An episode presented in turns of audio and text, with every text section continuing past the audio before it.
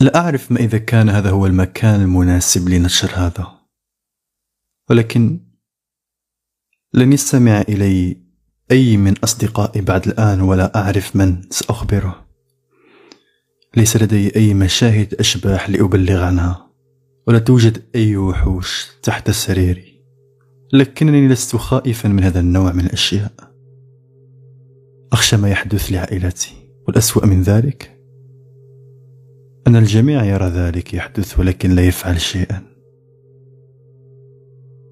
أشعر وكأنني غارق في حفلة في المسبح، أكافح وأصرخ أستجدي، بينما يشاهد جميع أصدقائي بصمت.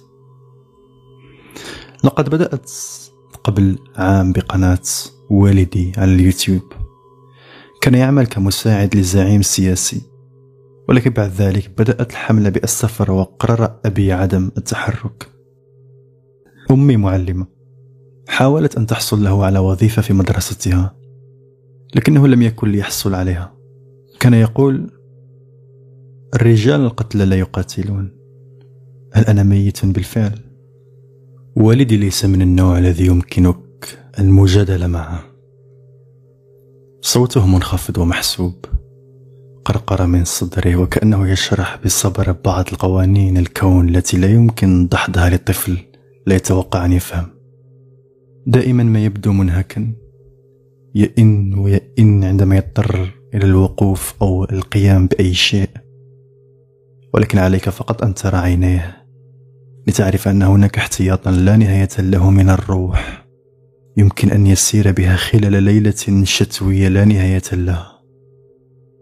ظل على اتصال مع جميع أصدقائه السياسيين، كلما اكتشفوا الفساد أو الفضيحة كانوا يخبرون والدي. لقد كانوا خائفين جدا من ذكر ذلك عبر الهاتف، ولم يجرؤوا على التحدث بصوت عال، حتى بصوت عال. كنت أجلس في أعلى الدرج بعيدا عن الأنظار أثناء حديثهم، وكل تلك الأشياء التي كانوا يخشون حتى التفكير بصوت عال سيتم التحدث بها بوضوح في برنامج أبي. جاءت الرسالة أولا مهذبة ورسمية من وزارة الاتصالات.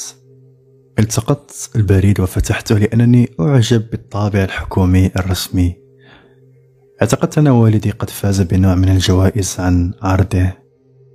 لم يبتسم كثيرا، وأردت أن أكون من صنع ذلك.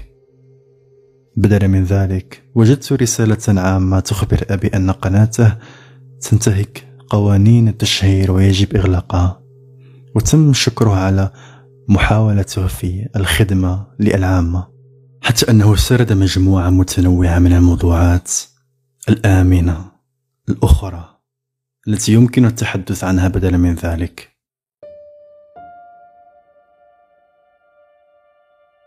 في تلك الليلة نفسها، بعد أن ذهب الجميع ما عدا أبي إلى النوم، أيقظنا الصوت متشقق. وجدنا أبي يقف في غرفة المعيشة ممسكا بالطوب ويحدق من النافذة المكسورة، ورداء الحمام يرفرف في الرياح المتجمدة مثل نوع من علم المعركة. كانت أمي مذعورة، لكن أبي كان يبتسم من الأذن إلى الأذن. إنهم يحاولون إسكاتك فقط إذا كان لديك شيء يستحق قوله.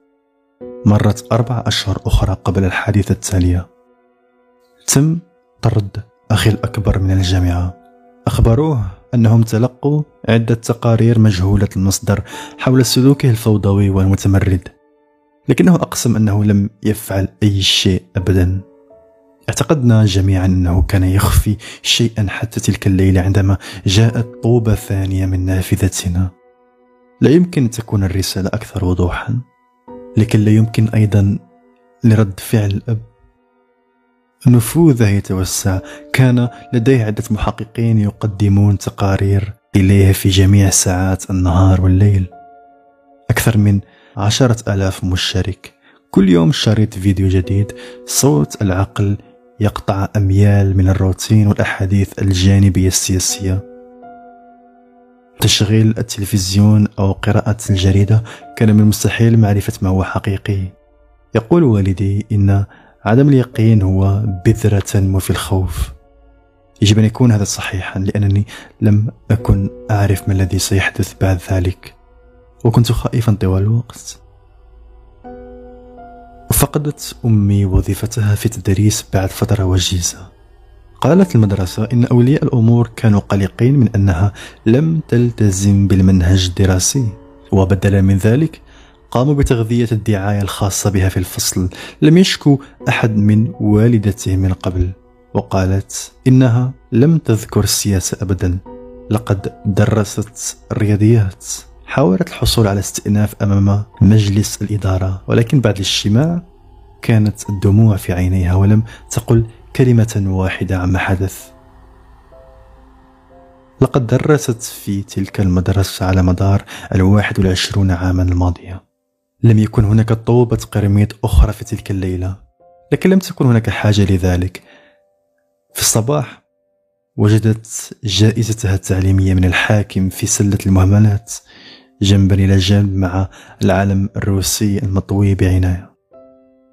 لم يتوقف أبي ولم يطلب منه أحد أن يفعل، ولا حتى عندما بدأ في تلقي تهديدات بالقتل عبر البريد. تم القبض عليه مرتين، حيث اصطحبه في البداية إلى محل بقالة لنشر القذف. كان قد رحل بضعة أيام فقط في ذلك الوقت، ولكن عندما عاد كان أكثر إصرارا من أي وقت مضى. كان يعمل على شيء كبير، شيء من شأنه أن يغير روسيا، حتى يغير العالم.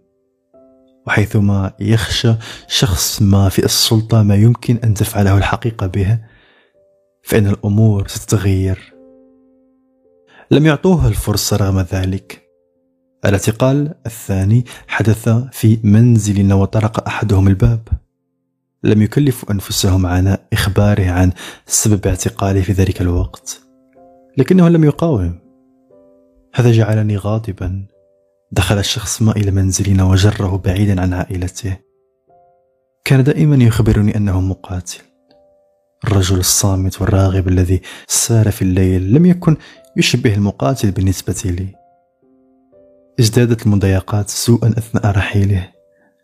توقف الأصدقاء والجيران الذين عرفونا منذ سنوات عن التحدث إلينا، وعادوا في الاتجاه الآخر عندما قلنا مرحبا. عاملني الناس في المدرسة وكأنني مصاب بمرض معدن. انتشرت شائعة مفادها أن والدي كان فوضويا. سمعت كل شيء عن خيانته وكراهيته لروسيا، وحتى روايات عن كيفية اغتصاب وقتل شخص ما. الدفاع عنه زاد الأمر سوءا بالنسبة لي، لكنني لم أستطع المساعدة. لقد ضربت صبيا في فمي عندما ظل يخبرني أنني يجب أن أذهب إلى المحطة لأمارس الرذيلة مع شخص ما لإخراج أبي. لم أكن متأكد حتى من أنني أريد إطلاق سراح. هذا ما كنت أفكر فيه وأنا جالس خارج مكتب المدير، في انتظار أن يطرد مثل أخي. أردت أن يختفي أبي. لم يكن موجودا على الإطلاق. كنت غاضبا لدرجة أنني كدت أن أغادر في ذلك الوقت، لكنني سعيد لأنني لم أفعل ذلك، لأنني تمكنت من سماع ما كان يقوله المدير خلف بابه. كان يتحدث عن والدي، وبدا الشخص الذي تحدث معه كأنه يعطي الأوامر الرئيسية. قال دمروا عائلته، ثم بدأ الرجل في وضع قائمة بالأشياء بهدوء ووضوح، كما لو كان يطلب طعاما في طريقه بالسيارة. أخبر الذين يدرسون أن أبناءه خونة أيضا. يجب حرق منزله، يجب أن تغتصب زوجته. تم كل ذلك قبل الأسبوع المقبل، عندما كان من المقرر إطلاق سراح أبي. لم يتردد المدير حتى.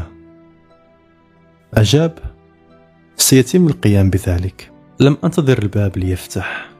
ركضت إلى المنزل سبعة أميال، لكنني لم أتوقف مرة واحدة. لم أعد غاضبا بعد الآن. أنا أفهم كم هو عديم الجدوى أن تكون غاضبا من شيء بهذه الضخامة والقوة. سيكون مثل لعن المحيط على موجاته. وأنا أفهم أيضا لماذا كان أبي ممتثلا جدا للاعتقال. لا يمكنك محاربة شيء من هذا القبيل. كان الخوف وليس الغضب هو الذي جعلني أتحرك. أحاول يائسا التفكير في كيفية شرح ذلك لأمي. وأين يمكننا النوم الليلة حيث لن يجدونا؟ هذا الخوف، ذلك الخوف المخدر واليائس والخوف الوحيد، كان كل ما كان علي أن أركض. عندما جاء الألم في جانبي مثل السكين بين ضلعي وارتجفت ساقي وأنا أرفعهم عن الخرسانة، كان ذلك الخوف أقوى من الخوف، فهو أقوى من الألم أو الولاء أو حتى التعاطف البشري. اعتقدت أنها يجب أن تكون أقوى قوة موجودة في العالم، ولهذا السبب يجب أن تستخدمها الحكومة للسيطرة علينا. الخوف من أن الصواب والخطأ لا يهم عندما تكون واحدا وهم كثيرون، لكنه خوف سخيف، لأن الناس المرعوبين هم الكثير، ويبدو لي أن الحكومة يجب أن تعرف ذلك أيضا. إنهم يحاولون فقط إخافتنا لأنهم خائفون منا، إنهم يخشون ألا نكون خائفين بعد الآن، وكيف نتوقف عن الخوف؟ قال والدي إن عدم اليقين يتحول إلى خوف، لذلك يجب أن لا نترك أي شك. لقد حذرت أمي وأخي، لكن لم يغادر أي منهما بعد. إنهما يساعدانني في فرز ملاحظات وتسجيلات أبي. سنجد ما كان يعمل عليه عندما أخذوه، سنجد ما كانوا خائفين منه، وسننشره للعالم. لم يعد هناك شك في ذلك، أنا لست خائفا، على الرغم أنني أعلم أنه سيتم اعتقالي أو قتلي بسبب هذا. وعندما تنتشر الكلمة سيختفي عدم اليقين هذا من الناس أيضا. نحن كثيرون وهم واحد، وقد حان دورهم للخوف.